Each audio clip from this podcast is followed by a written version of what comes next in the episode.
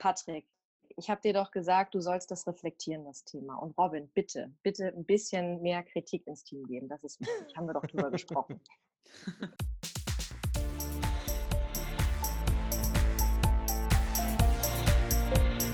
Plaudertaschen, der Podcast von Robin und Patrick über das Banking von morgen.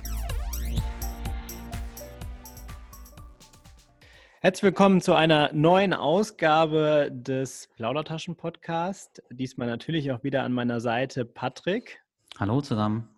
Und äh, wir haben heute ein, ein Thema, äh, wo wir auch wieder einen Gast dabei haben, und zwar das Thema New Work und Organisationsentwicklung. Und ähm, da haben wir als Gast heute dabei Kim Klemke. Hi, ja, vielen Dank für die Einladung. Ja, ja cool, sehr gerne.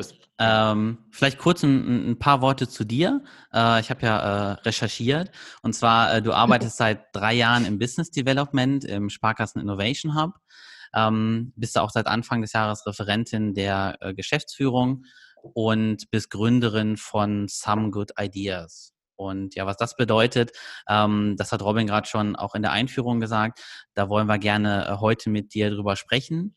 Und äh, es soll allgemein um das Thema ja neue Arbeitskulturen, New Work gehen. Und da will ich am liebsten gleich mit der ersten Frage äh, einsteigen. Und zwar, ähm, was würdest du denn äh, einem Unternehmen raten, was die ersten Schritte sind, wenn man wirklich eine neue Arbeitskultur bei sich einführen möchte?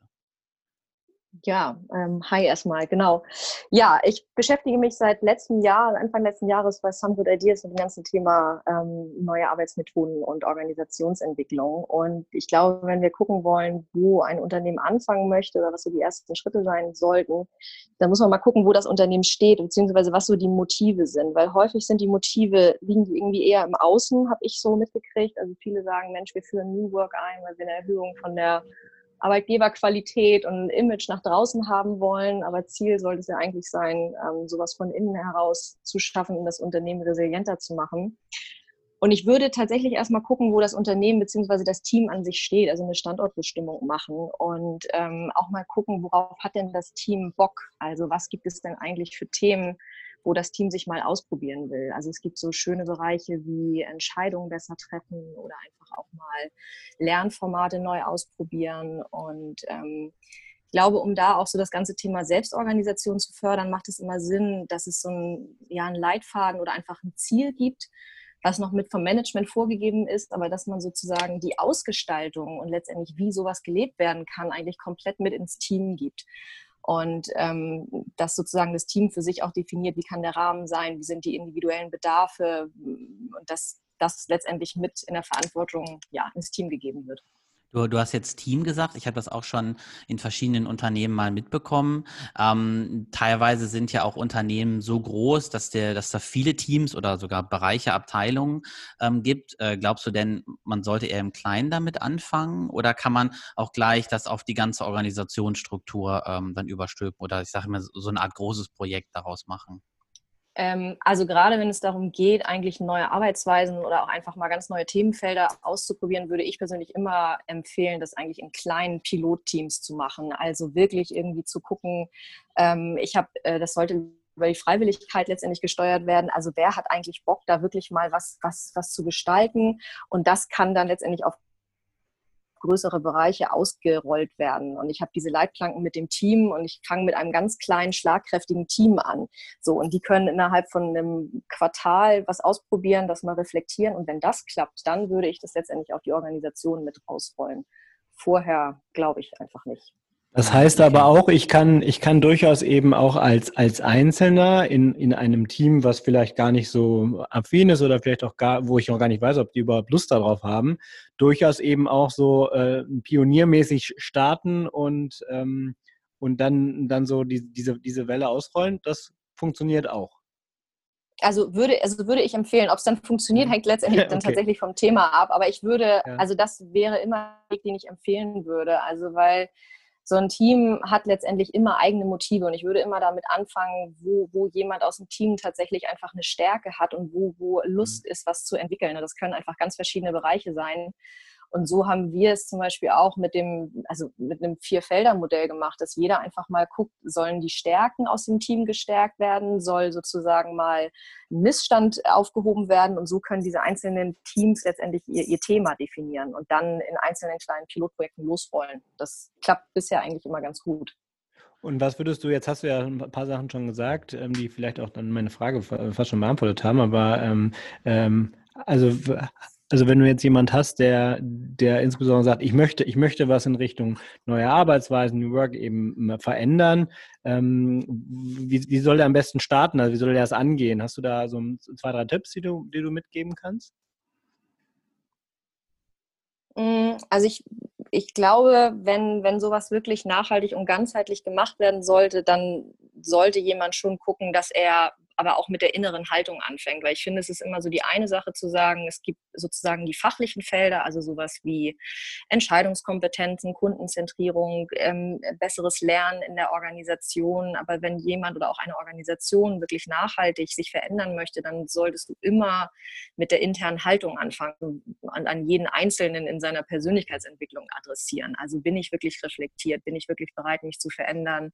Bin ich bereit, auch Kritik aufzunehmen? Und das ist tatsächlich so diese innere Haltung ist eigentlich der erste Schritt ähm, in zumindest mein Verständnis von einem guten New Work, wenn man wirklich ähm, eine langfristige Veränderung an der Stelle erreichen will.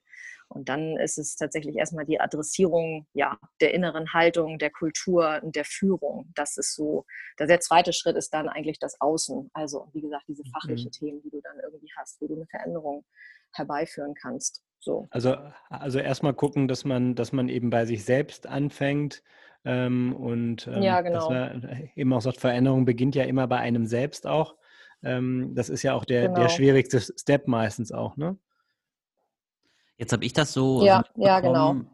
Ähm, bei, bei mir selber, ähm, aber auch bei anderen Unternehmen, ähm, dass, dass solche, ähm, ja, so der erste Schritt ähm, vielleicht gar nicht unbedingt aus der Management-Ebene kommt oder vielleicht auch nicht aus dem Personalbereich, sondern einfach von Mitarbeitern, die die Lust auf dieses Thema haben, vielleicht aus einer Innovationsabteilung oder vielleicht aus einer ganz anderen Abteilung. Mhm. Ähm, jetzt, jetzt mhm. braucht es natürlich, um, um, um, auch die, ja, die Bereitschaft des Unternehmens, sich, sich darauf einzulassen oder mindestens mal den Mitarbeiter Freiräume zu geben, braucht es ja auch schon noch andere mhm. Bereiche mhm. und äh, auch andere Commitments einfach dafür. Ähm, was kannst du denn jemandem mhm. raten, ähm, der jetzt sagt, ja, ich habe Bock, sowas in Richtung New Work äh, in meinem Unternehmen mal anzugehen? Was könnte ich denn jetzt als erste Schritte da machen? Also, wie gesagt, nochmal so das Thema innere Haltung, das wäre wirklich so der erste Schritt. Ähm, was man vielleicht mal grundsätzlich machen kann, ist, ich habe mal so vier Felder aufgemalt, wo man letztendlich ansetzen kann. Das ist so das Thema Ich, das ist das Thema Team, aber auch so die grundsätzliche Organisation. Und letztendlich geht es dann darum, einen konkreten Vorschlag mal an die Leitung zu gehen und auch zu gucken, ich mache mal einen Vorschlag zum Thema Lernkultur und im Idealfall habe ich aber auch ein Setting, wo ich sage, ich probiere es einfach mal aus. Ähm, und ich nehme mir die Leute und ich nehme mir das Thema, worauf ich Bock habe und ich probiere das mal an einem Tag, wo ich vielleicht mal die Zeit habe, das auszuprobieren. Also ähm, ja, da würde ich tatsächlich gucken, ob ich, also es geht immer nach dem freiwilligen Prinzip. Also die Leute müssen Lust haben, die Leute müssen irgendwie ähm, da entsprechend ihrer Stärken arbeiten können und sich ein Thema nehmen, wo, wo, wo sie Bock drauf haben. Ähm, jetzt geht es ja beim Thema New Work auch oft um Selbstorganisation ähm, und Selbstdisziplin. Äh, was beim Thema Selbstorganisation, was ist dafür eigentlich notwendig, um, um das in einem Unternehmen äh, letztendlich auch zu etablieren und vielleicht auch in einem Team zu verankern?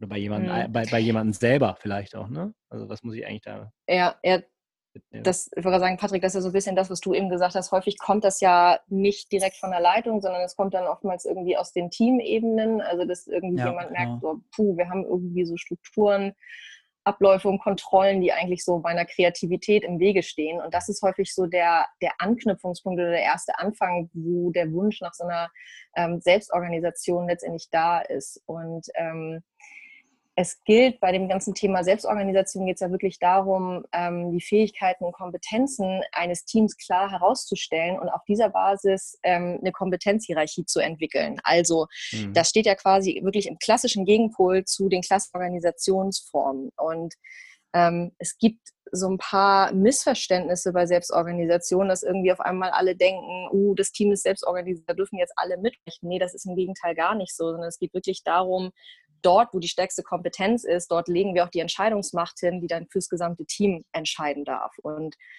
ähm, letztendlich ist das auch ein Thema, wo jedes Team sich erstmal selbst einordnen muss. Also wir haben zwei Pole. Das heißt, wir haben einmal das Thema Sicherheit und Zugehörigkeit. Und Sicherheit ist für uns auch immer was, was ein bisschen negativ behaftet ist. Ähm, und wir brauchen aber Sicherheit und Planbarkeit und sehen uns gleichermaßen aber auch nach dem Thema Freiheit, Wandel und Wachstum. Also das sind so zwei Pole, die so gegeneinander spielen. Und ein Team muss für sich erstmal definieren, wo stehe ich denn? Wie viel Sicherheit brauche ich von der Führung und in Struktur und Prozessen für meine Arbeit? Und wie viel Freiheit brauche ich gleichermaßen, um auch mal etwas Neues zu entwickeln, um mal konzeptionell sozusagen auch zu arbeiten?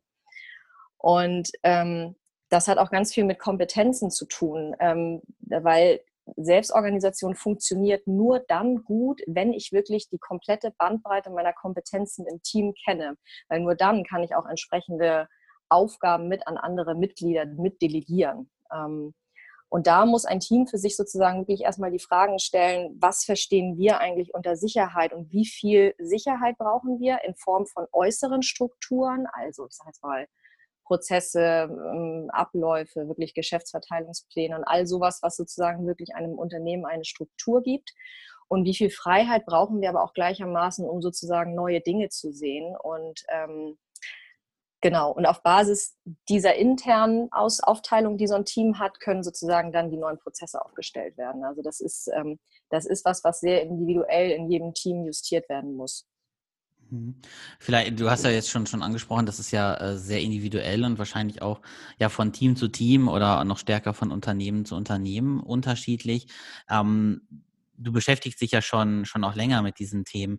Hast du vielleicht ein konkretes Beispiel, was ähm, was dir vielleicht in Erinnerung geblieben ist, wo so ein Wandel gut funktioniert hat und wo auch dann nachher das, das gesamte Team einfach festgestellt hat, ähm, dass es besser und dass es einfach äh, effektiver und strukturierter läuft dadurch?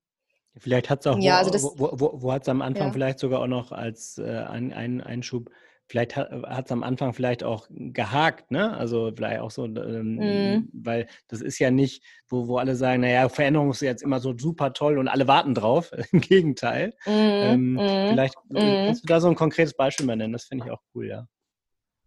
Ja, also das, zwei Themen waren das. Es war ein Team, das ähm, haben wir Anfang des Jahres begleitet. Das ging um ganz, tatsächlich waren das zwei Themen, das ganz banale Dinge wie Urlaub. Also das Team hat sich immer ungerecht behandelt gefühlt, wie ähm, Urlaubsfreigaben auch im Zweifel so in, in vertretenen Teams freigegeben worden sind durch die Chefs. Und da ähm, war es tatsächlich einfach so, dass der Chef gar nicht irgendwie die genaue Übersicht hatte, wer wann zu welchen Tagen vielleicht auch schon mal bevorzugt wurde. Und dieses ganze Thema Urlaubsregelung wurde ins Team gegeben und die haben das komplett transparent und fair für sich aufgeteilt. Und das war letztendlich einfach auch eine, eine Erleichterung für die Chefs, dass die letztendlich sich um solche Themen gar nicht mehr kümmern mussten. Ähm, ein anderes Thema war das Thema ähm, Kunden, also beziehungsweise wann gehe ich zu welchem Kunden? Also wer, wer betreut aus dem Team welchen Kunden? Und das wurde vorher auch vom Chef sozusagen mit aufgeteilt. Also wer betreut sozusagen die Kunden, wer nimmt diese Termine wahr, wer macht Vor- und Nachbereitung. Und das ist auch komplett eigenständig ins Team gewandert. Und die haben entsprechend auch geguckt, wer hat eigentlich welche Kompetenzen und wer hat auch die Erfahrung, mit den entsprechenden Kunden umzugehen. Und weil das Team an der Stelle gelernt hat, ähm, wirklich sehr, sehr tief auf die einzelnen ja, Stärken und Kompetenzprofile zu gehen, ähm, konnten die Kunden letztendlich viel besser eigentlich äh, bedient werden an der Stelle.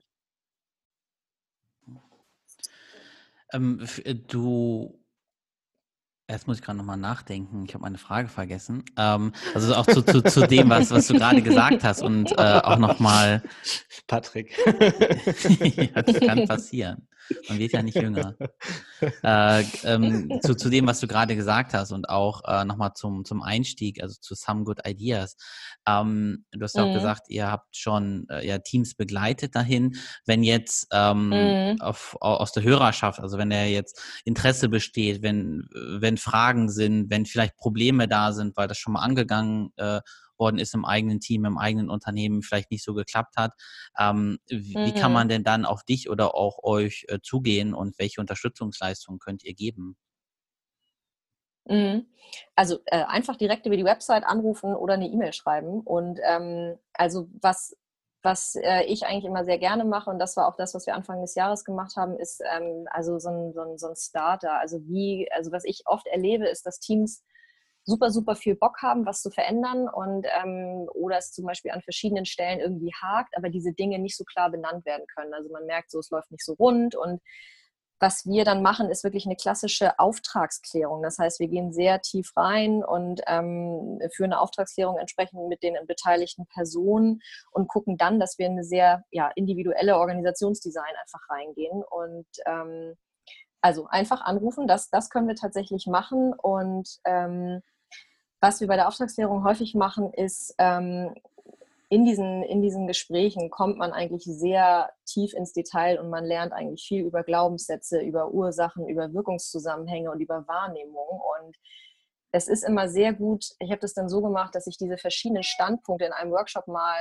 ähm, aufgezeigt habe und habe dann dem Team konkrete Arbeitshypothesen hingelegt. Also, was ist euer nächster Schritt, um in die Klarheit zu kommen? Und habe quasi auf Basis dieser Gespräche, die ich jetzt so als einzige gehört habe, mal ganz konkrete ja, Schritte hingelegt. Und das Team hat letztendlich dann bewertet, was für sie dringlich und was für sie richtig ist. Also ähm, müssen wir an einigen Stellen mehr Transparenz schaffen, müssen wir mal ein Feedback auf die erledigten Aufgaben bekommen, müssen wir unsere Entscheidungsfindung überdenken. Das waren alles so Punkte, die ich sozusagen aufgezeigt habe und das Team hat für sich dann eigenständig entschieden, welche Schritte sie gehen wollten. Ähm, weil das ist immer ganz wichtig, dass es sozusagen nicht übergestülpt wird, sondern dass das Team für sich einfach guckt, was passt und was passt da nicht. Und auf der Basis der Teambewertung gibt es dann ein ganz individuelles Organisationsdesign, eine Workshop-Gestaltung, eine Zwischenbegleitung der Teams, Hausaufgaben und eine begleitende Entwicklung. Und ähm, das finde ist dieses Konzept der Arbeitshypothesen, die dann in die Bewertung eines Teams einfließen, immer tatsächlich sehr, sehr hilfreich.